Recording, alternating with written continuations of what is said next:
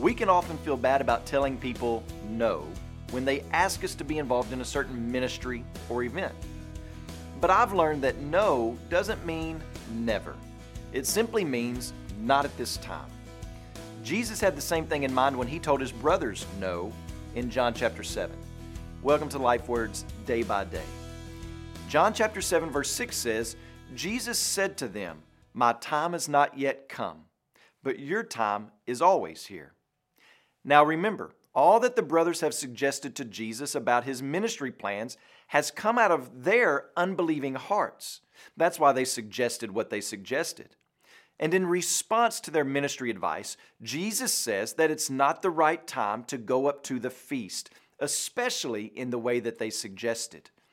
We will read later on that Jesus indeed does go up to the feast, but he does so in private.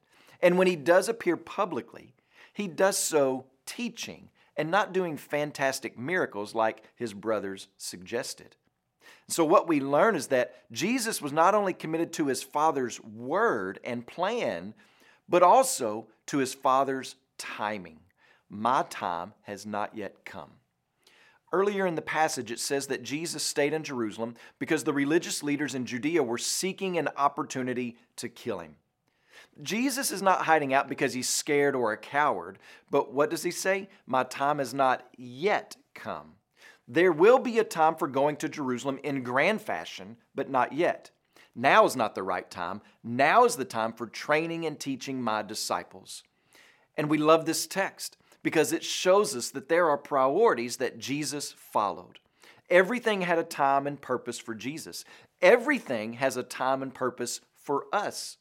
We're usually quick to ask God to bless and make the most of our self appointed purposes in this time right now.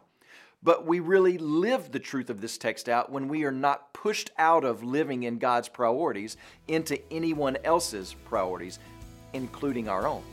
And that's why we must walk with Jesus day by day.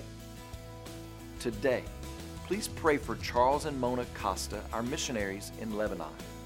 And also remember the Haya Life Word broadcast that's heard in Tanzania.